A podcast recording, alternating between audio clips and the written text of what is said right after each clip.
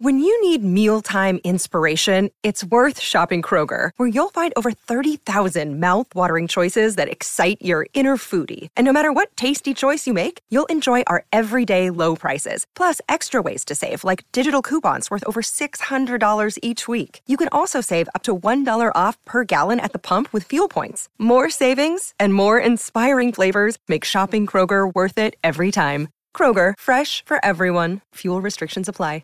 630 CHED Inside Sports with Reed Wilkins. Weekdays at 6 on 630 CHED. 15 1. The Dodgers leading the Braves. It's now in the seventh. Dodgers got 11 runs in the first inning. Astros lead Tampa Bay 1 0 in the bottom of the second. Astros must win to stay alive. Tampa Bay is up 3 0 in that series. Thanks a lot for tuning in tonight. Inside Sports on Oilers and EE Radio 630. CHED, we had the Double E football team coaches show last night at 730. It'll be back on Monday. It's a, it is scheduled for Mondays. We did bump it to Tuesday yesterday because of the long weekend. Really good to hear Scott Milanovich in conversation with Morley Scott. The uh, Edmonton Oilers uh, quiet today. Probably will be quiet for a while. Of course, uh, Turris, Barrie signing, Ennis is coming back. Mike Smith is coming back. You can get the lowdown on 630ched.com, globalnews.ca. All right.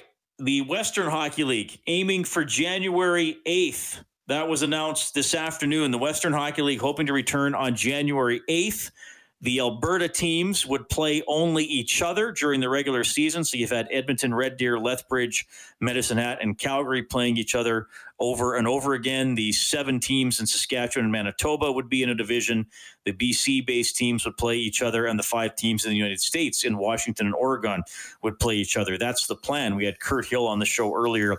He's the general manager, president of hockey operations for the Edmonton Oil Kings. The Montreal Canadiens getting a contract extension done with Brendan Gallagher. We'll have Eric Engels from Sportsnet in Montreal to uh, fill us in on that interesting situation as it looked like, uh, well, a day ago that uh, talks had broken down. Maybe Gallagher would not get that extension, but now it is signed. So he'll give us the low, lowdown there. I'm pleased to welcome back to the show the head coach of the U of A Golden Bears hockey team. It is Ian Herbers. Ian, good to talk to you again, sir. How are you doing?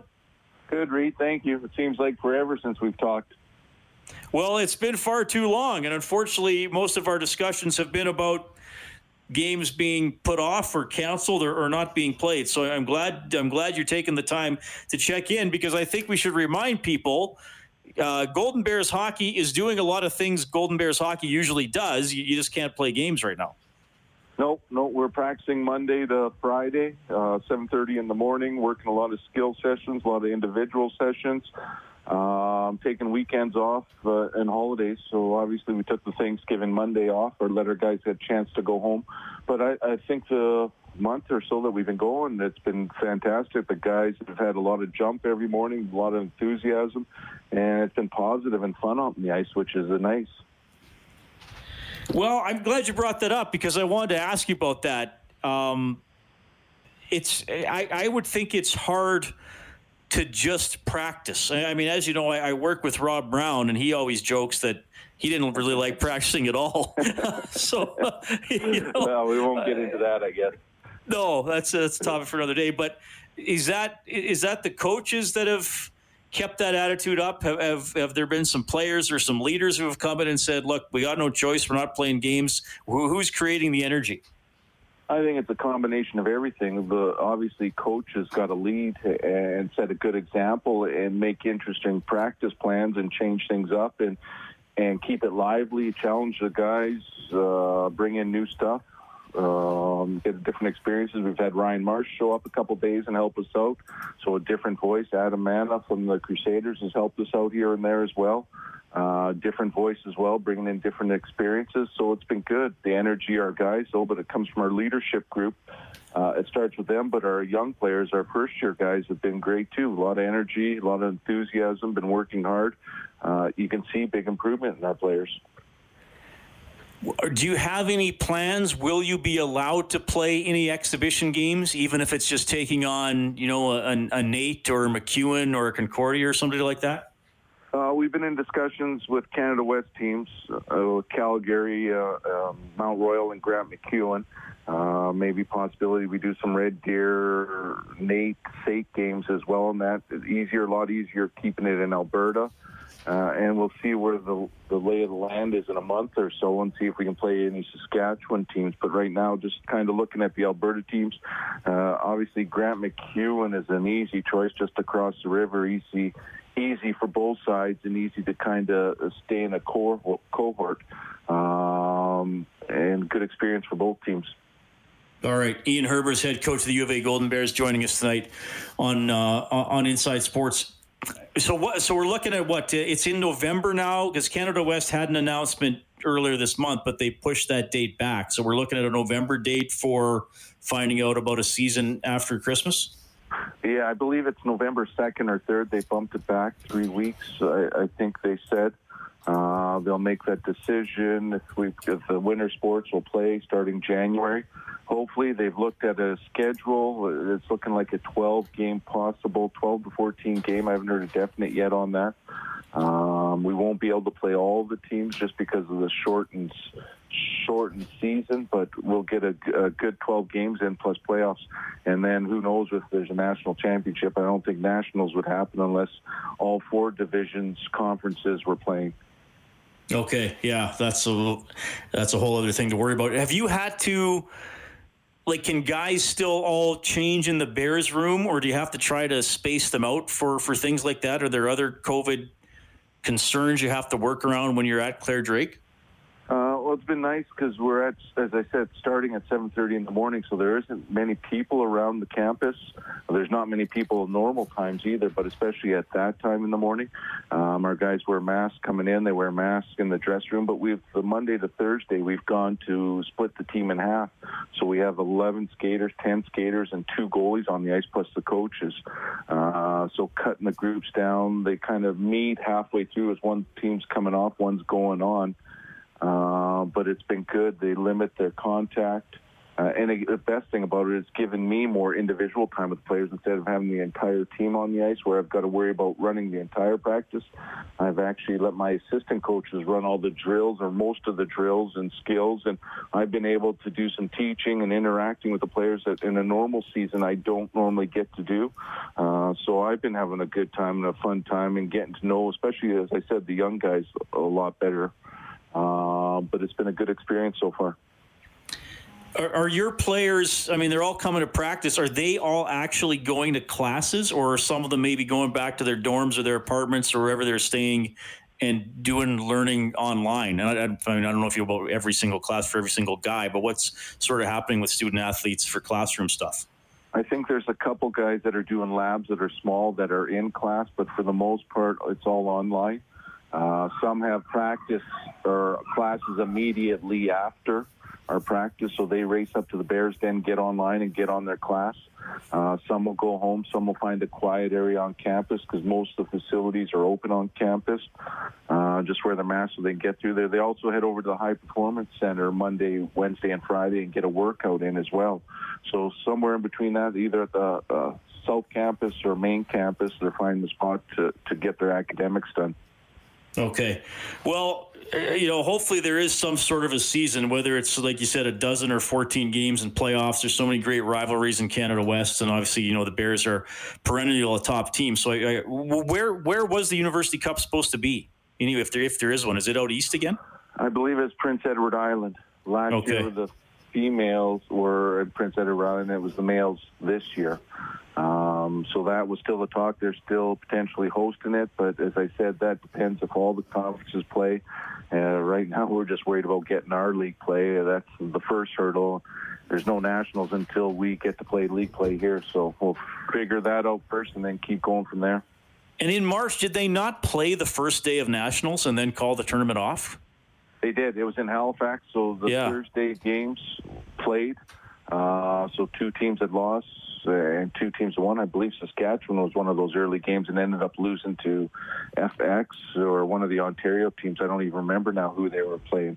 Uh, but then they called it after those first two games, so the other teams didn't get to play. So, like UBC, who knocked us off, flew all the way to Halifax and didn't even get to play a game.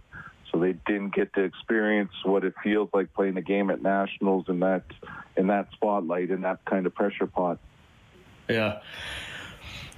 Yeah, that was that was tough. I thought I, I thought they were still going to do that tournament when this all started breaking, but obviously they decided not to. Ian Herbers, yeah, U of A hockey coach, joining us. Everybody flying out in the distance it is to get to Halifax and everything else. So uh, you know, you know, with everything going on, it was a tough situation. Ian, how much uh, how much of the National Hockey League playoffs did you get to watch?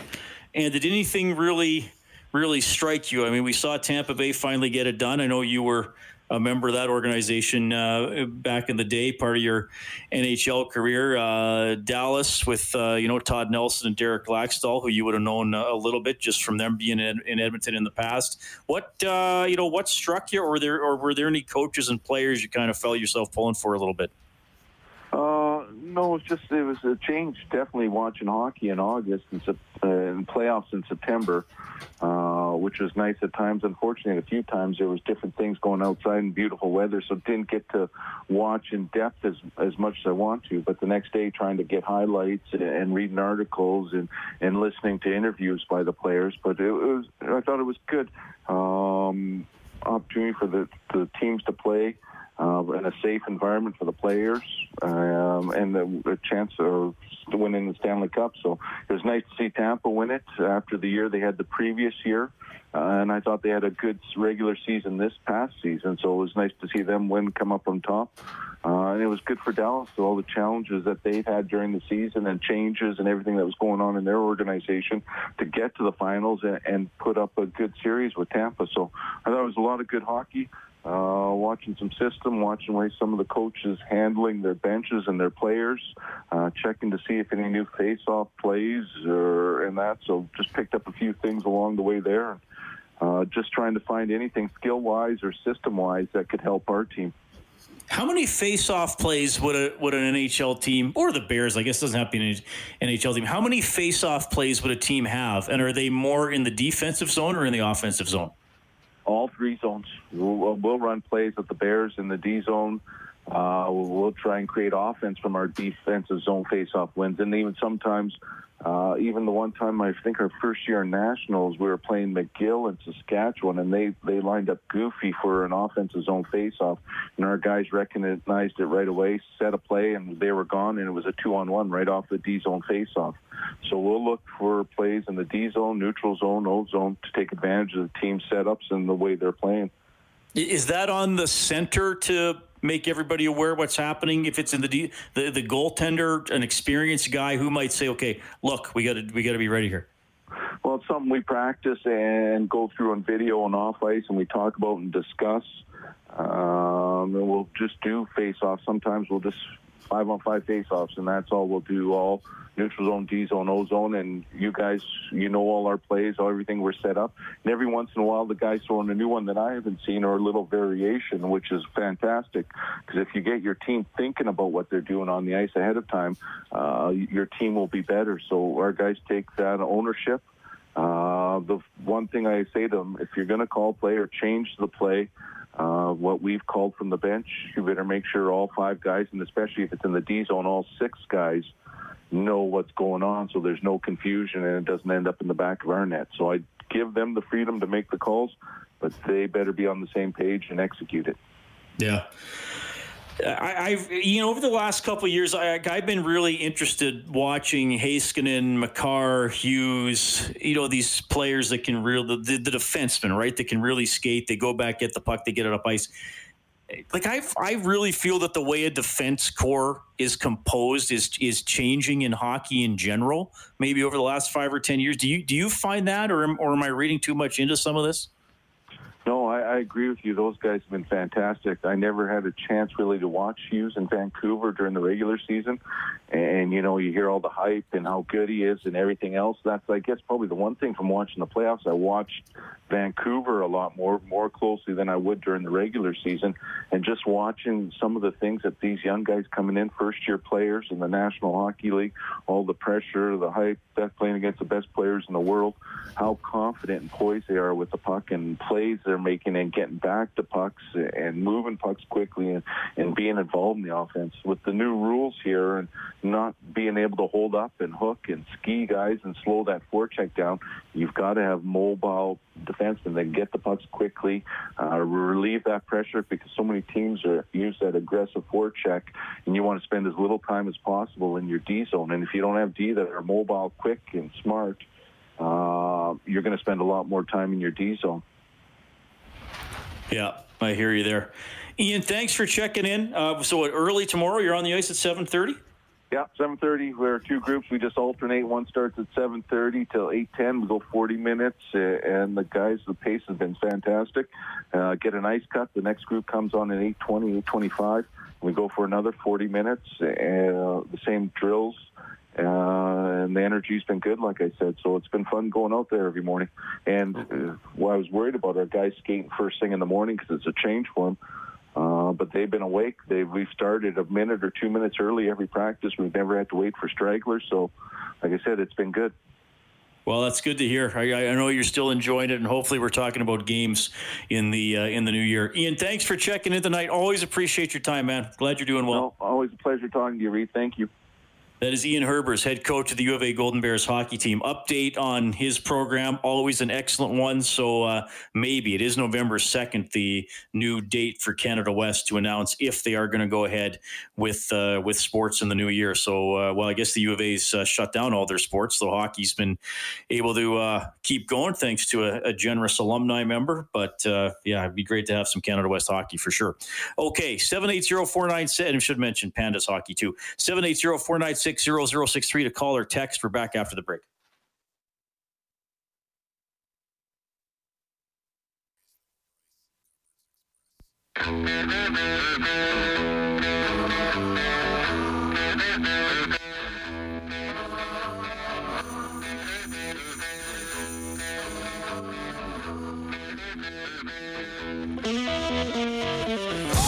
Right, so the LA Dodgers set a record tonight with 11 runs, a postseason record, most runs in a single inning. They got 11 runs in the first against the Braves.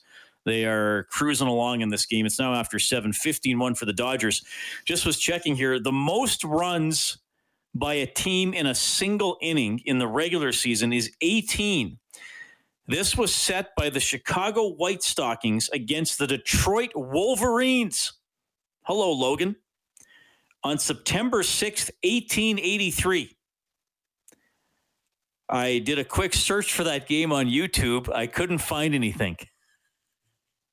18 runs, the Chicago White Stockings against the Detroit Wolverines. Well, it was pretty hard for the Wolverines to field the ball with those three claws sticking out of their gloves.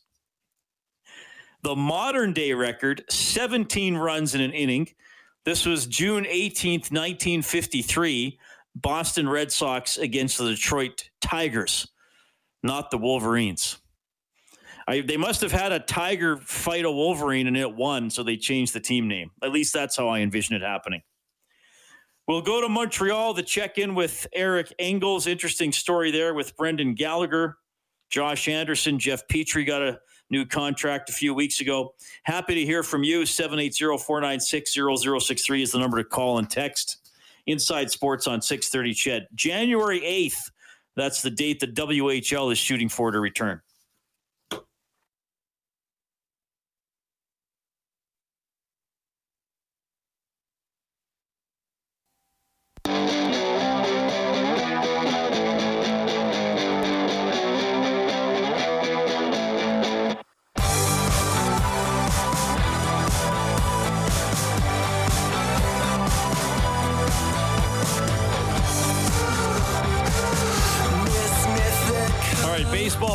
Tonight. Bottom of the third, Houston leading Tampa Bay 1 0.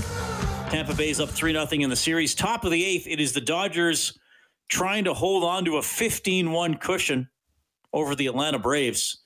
As Atlanta is up 2 0 in the series, Dodgers got 11 runs in the first inning. Inside Sports on 630 CHED. Thanks a lot for checking in tonight. I was talking before we went to break about uh, an old team in Major League Baseball called the Detroit Wolverines. Still one of my favorite team names of all time is a uh, pro football team from the uh, 1920s. I think they might have played into the 30s. The Dayton Triangles. Who, uh, oh no, sorry, they went from 1913 to 1929. They played in the NFL from 1920 to 1929 They were originally called the uh, the Gym Cadets, the the the Dayton Gym Cadets, and then they eventually became the Dayton Triangles. I wonder what their logo was. Hey guys, uh, what do you think we should do for a logo? Hey, I don't know, Louis. How about a square? Oh, I don't know. Don't know if that fits. Hey, what if we had a circle or something like that? Uh, I don't know. What else could we do? So they were the Dayton Triangles. Apparently, they were named after the park they played in. They played in Triangle Park, which I uh, assume was some sort of a three sided park, which would have made for odd football games, I guess, if they were missing a sideline or had it on an angle. the Dayton Triangles, one of the all time great names in the world of sports. 780 496 0063 to call or text. Kellen Kennedy is back at the 630 CHED Broadcasting Compound. Kellen, how are you doing? Hey, Reed, how you doing? I'm uh, I'm doing quite well. Hey, all the best to your dad. Okay. Yeah, for sure. Uh, he might be even be listening to us tonight, so he might have got that in person. But yeah, oh my pass goodness, on for sure. Well, I hope so. Yeah, I hope it all goes well. Go, goes well for him for sure. What's going on quickly here, Kellen? What, mm. if anything, do I need to know about the world of wrestling so I can have intelligent conversations with wrestling fans? uh, well, WWE just had their draft over uh, Friday night and uh, Monday night. They do this once per year where they just kind of reset the rosters going into uh, uh, you know the next, I guess, WrestleMania cycle or whatever. Uh, and by all accounts, both shows were kind of lackluster. So. So they draft the wrestlers to go into different parts of WWE. Yes. Yeah. But they're all in WWE. That's right. So what's the point of drafting them? what am I missing here? Yeah, that's the uh, that's the whole thing. Well, don't forget they have the kind of intramural competition between Raw and SmackDown, right? So that's that's basically what you're drafting for at that point. okay. Who will make up on who will wrestle on what show? Sounds confusing to me. Pro wrestling should be this guy hates this guy, mm-hmm. and uh, you know this one guy is the really athletic guy who hops around and does all the acrobatics, and he hates the guy who's the big uh, bulldozer in the ring. They have different styles, and they hate each other, and they fight. To me, mm-hmm. that's as complicated as as you get in pro wrestling. Right? Don't need drafts or different nights for different shows. Or, or all well, really, that's all. I'm trying to think of what else is, is complicating here, but that's but I guess they they got to they got to layer it for the hardcore fans like you. Hey, you want more depth to it. If we have more time one night, I'll take you through Slam Analytics. Yes, analytics is making its way into pro wrestling here, Reed. Oh, that's good. That's good to hear. All right. Well, I appreciate the update. That is Kellen Kennedy. He and I, of course, founded the SLA, the Sylvan Lake Alliance of Wrestling, which is uh, doing quite well, going strong through the pandemic. Uh, 780-496-0063 is how you can get in touch. Ken Holland, the general manager of your Edmonton Oilers, was on Oilers Now with Bob Stauffer yesterday, hit on a variety of topics. I want to get to this clip, a player that a lot of you ask about, a lot of you love, a lot of you uh, want him back after next season. Ryan Nugent Hopkins, who has one year left on his current deal. What's going on there? You know, we've had lots of conversations. His agent Rick Valette and myself, going back to really. I think we started probably uh, in about January. Rick came in and uh, got, uh, we met for two, three hours, and we've just sort of, you know, yeah, that's the process. That's the way the process works. So, you know, certainly, uh, I'd like to keep. I think I've said it before. I'd like to keep Ryan. I'd like to find a solution that works for Ryan and for us certainly I understand in Ryan's case it's going to have to be, be uh, some some uh, some term. Um, so we'll see. We'll see what goes on here. Uh, obviously, what's happened here the last three four days um, in free agency is going to impact their thinking. It's going to impact my thinking, and uh, hope, but hopefully we can find a solution because he's a real important player on our team. He's a good player on and off the ice. Well, he definitely is. And if you look short term here with Kyle Turris' the third line center. It allows Nugent Hopkins to play on a wing with either McDavid or Draisaitl. As we move into the future, Nugent Hopkins, a versatile player. I think he's turned into a pretty solid two way player over the years. Brendan Gallagher has signed for six years, $39 million with the Montreal Canadiens. I, I think it would be great if the Oilers could get Nuge for that. Uh, you know, Bob and I have talked about this before, and maybe Nuge is going to want seven or a little over seven per year. Um, but uh, you know, we know the cap's not going up. I do think. Well, I mean, the fact that they're talking. Well, we we know if they're talking, Nugent Hopkins is certainly very open to remaining in Edmonton Oiler. I think there's a lot of good things for him with being an Oiler both on and off the ice. So hopefully, an extension gets done. Could be one of these things that maybe drags into the new year, the start of the next season. But there there is some conversation going on. Fitzy says Raw has a separate roster than SmackDown, so it's kind of like Major League Baseball has the American League and the National League. It's dumb. That's according to Fitzy. Agreed. Fitzy, thank you for checking in with that. Uh, that's a good way for me to understand it. Fitzy, you are a uh, you are a concise gentleman. Speaking of gentlemen, my goodness, I am graced tonight on line one. It's K Jam. Hello, K Jam. This guy, Reed. Uh, how you doing, bud? Doing well. How are you? I'm doing all right, man. I'm doing all right. Hey, I I, uh, I hate to, to wrestle you back to hockey, and uh, I got to draft a proposal here for you though, and uh, we'll see see how it goes. Yeah. So, Reed, I was thinking about something that Hart Levine said on uh, Bob's show the other day about uh, salary cap and LTIR, Yeah. and it occurs to me that if I understood this correctly, and I most certainly may not, but Okay. that if we have um, players on LTIR to start the season, um, however far over the cap we are with those players on LTR, IR, is how far we're allowed to go.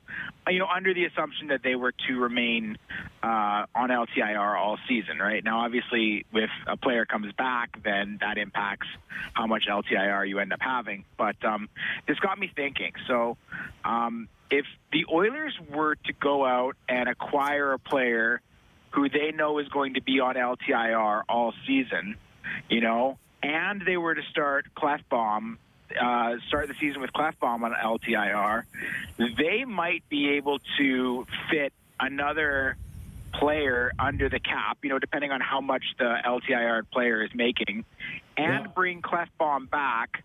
And as long as that other player, assuming assuming they have a, um, a medium or a larger contract, doesn't come back, they would be okay. Does that does that sound like it makes sense to you?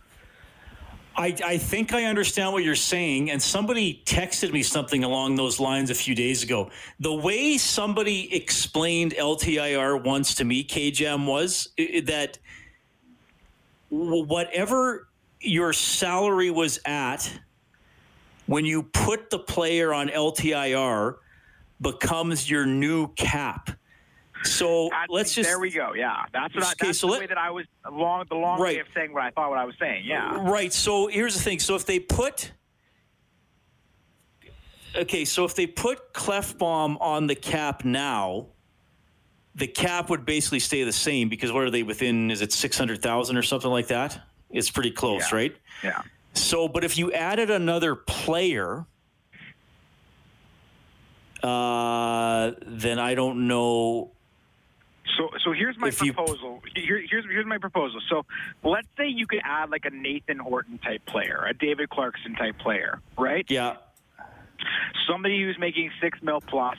That would put us well over the cap, even if we just start the season with that player on LTIR, right? And then you end up putting Klefbom on LTIR to start the season two potentially.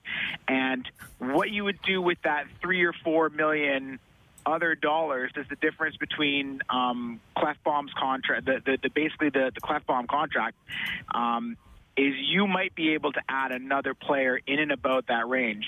And then, as long as the Clarkson type player doesn't come off LTIR, you're still going to have like something like well let's say the Klefbom's gone half the season. That's half of his 2 million plus all of the other 6 million uh, let's just say of the other player. That's 8 million to play with in LTIR um, you might be able to sign a player for something like 4 million and not be that worried about hitting the cap. So uh, what I'm Yes. suggesting is if there is a player out there that we know isn't going to play this season and has a cap hit maybe just like one year left on the contract. Obviously, we're talking about an ideal sort of scenario. This is a player that would actually have value to come and eat up money and not play for your team. um, you might be able to, to sign another player to play in the top six, to, you know, sort of a bargainish type, type contract. Like, who knows what, or, Mike Hoffman's actually going to get this year? He or it allows you for a one-year, three and a half, four million contract or something like that. Or if, if I'm following what you're saying, it allows you to activate Klefbom without having to go over. Absolutely, and get rid of somebody that would be that would make it easy. That would make the Klefbom situation super easy, and and you still have some cap to potentially play around with. As long as that other player had had some salary, did come back, and maybe only had a year left, or maybe you know that they have two years left, right? But if they're if they're only expected to miss the one season, and the player may have value the season after, they could be taken potentially by Seattle, or they could right. be a player on your club. So I think that that's something that, like, you know, as we get into this off season that may extend for a while, it may be something to look into because I haven't looked into see, you know, who these players might be and if they're available. But I think it's an interesting concept to look at if you're looking to try to improve the team right. still yeah. this year. That isn't, and I think it would have to be a player, like you said, that you know is not going to come back and play. There might be a chance Klefbom could come back and play. But you, you make a great point um, the, and the way someone explained LTIR to me, because teams will never put a player on LTIR until they're close to the cap. Because whatever you're at when you put the player on LTIR becomes your new cap. So if you're $10 million below the cap, you wouldn't put somebody on LTIR because then you're That's why we don't it. put Klefbom on the cap right now until right. like after day one of the season, right? You start the season with him on the roster before you LTIR him, and it's the difference between like or if but if we were over the cap, if we if we had acquired players that were over the cap, well, we would want to make it worth our while. We'd want to be, you know, at least two million over the cap, assuming Klefbom's gone half the year, right? Uh, and then uh, and then we would it would be worth our while to be paying for a player not to play this year. Anyways, this yeah. is sort of something interesting that I was floating no, around. No, it is. It's you know that's good. That's creative thinking. Yeah, no, I'm glad you brought that up, KJ. I mean, I do think that's something to follow, whether the Oilers do that or, or, or another team for sure. Hey, thanks yeah. for checking in, buddy. I'm always happy to hear from you. Yeah, thanks for having me on. I just wanted to spitball some stuff. Have a great rest of your night. That is KJM. We're back with Eric Engels.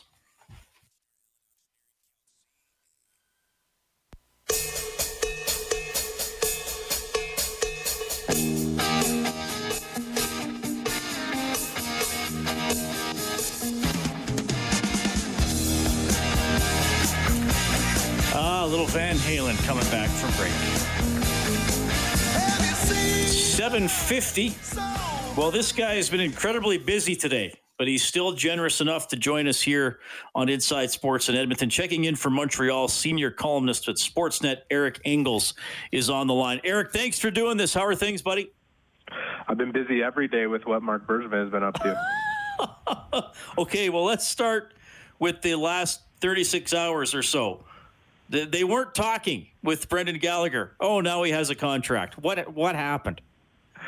You know, I think when you have a player that wants to be here long term and you have a general manager who wants to lock him in long term, I didn't think um, the optics of there being some sort of contentious issue between them were favorable. You know, it's a, the kind of thing you want to wrap up and clean up pretty quickly, especially when you know there's a compromise to find. And I also think, you know, this is a player that's a known commodity, a guy that Marc Bergevin loves, a guy that he's referred to as the heart and soul of the team, a guy he said recently in interviews that he wanted to lock up uh, to the, the highest cap number uh, among the forwards on the Canadiens, and that ideally he would retire as a Montreal Canadien. So I don't think you want that player thinking for even one more day that he's any less important than some of the other guys that have come in here over the last few weeks. And the Canadiens move forward with a player they know that they can win with, and and he's vital to them potentially winning. And whether or not it looks great five or six years down the line is a, a problem for another day. On this day, they're going to be happy to have the guy they know and love.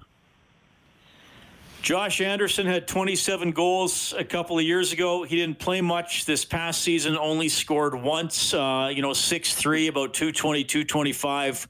I, I, got a buddy here in town who's a fan of the Montreal Canadiens.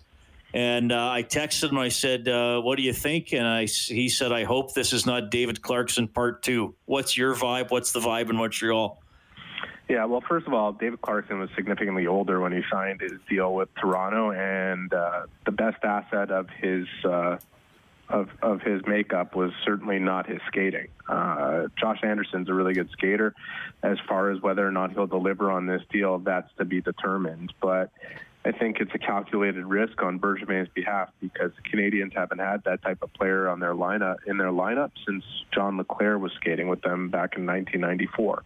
So uh, I think they'll they'll take the size, the aggression, the speed that Josh Anderson comes with, and they're going to hope that he puts the puck in the net at the rate that he did prior to this injury plagued season that he had. You know, yeah, he had a goal and he had four points, and uh, there were a lot of questions over 26 games, but he got hurt in the very first game of the season. He tried to play through the pain. He missed a couple weeks. He came back and made it worse and uh, had season end- ending surgery in March. Um, there's a lot for him to prove. He says he's ready to do that. The Canadiens uh, obviously believe in the player and were locked into signing him for as long as they did the minute they traded Max Domi, a third round pick, to get him. So let's see what he does. But if he does what he's supposed to, it makes the Canadiens a lot better.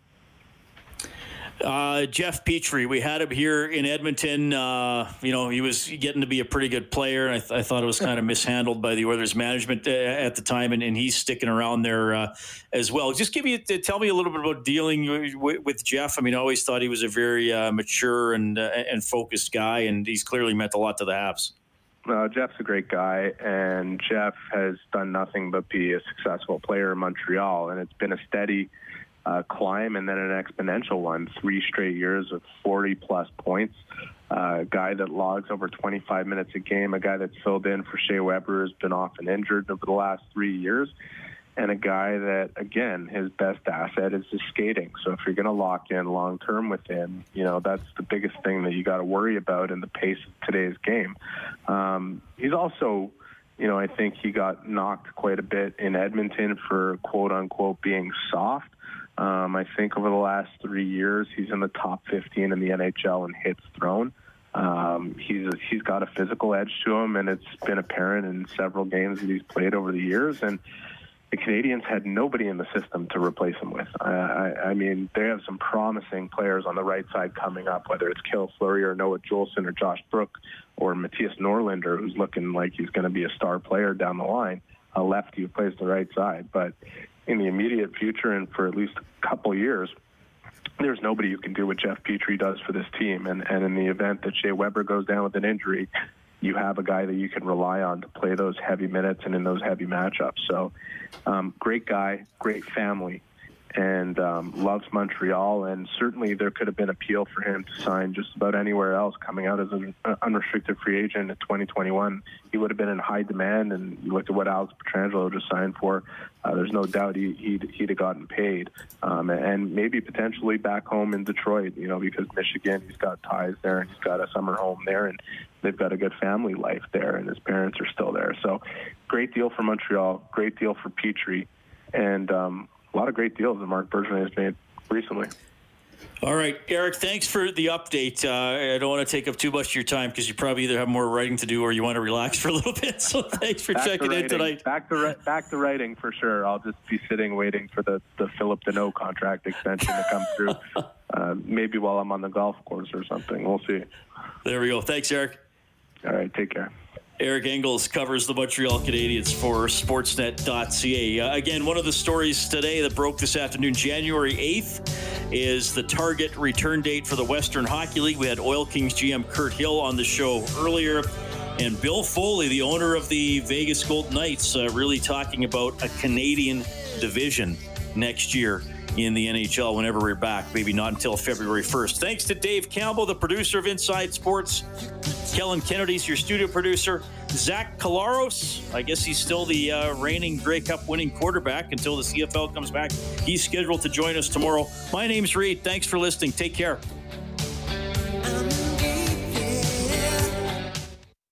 630 CHED. Inside Sports with Reid Wilkins. Weekdays at 6 on 630 CHED.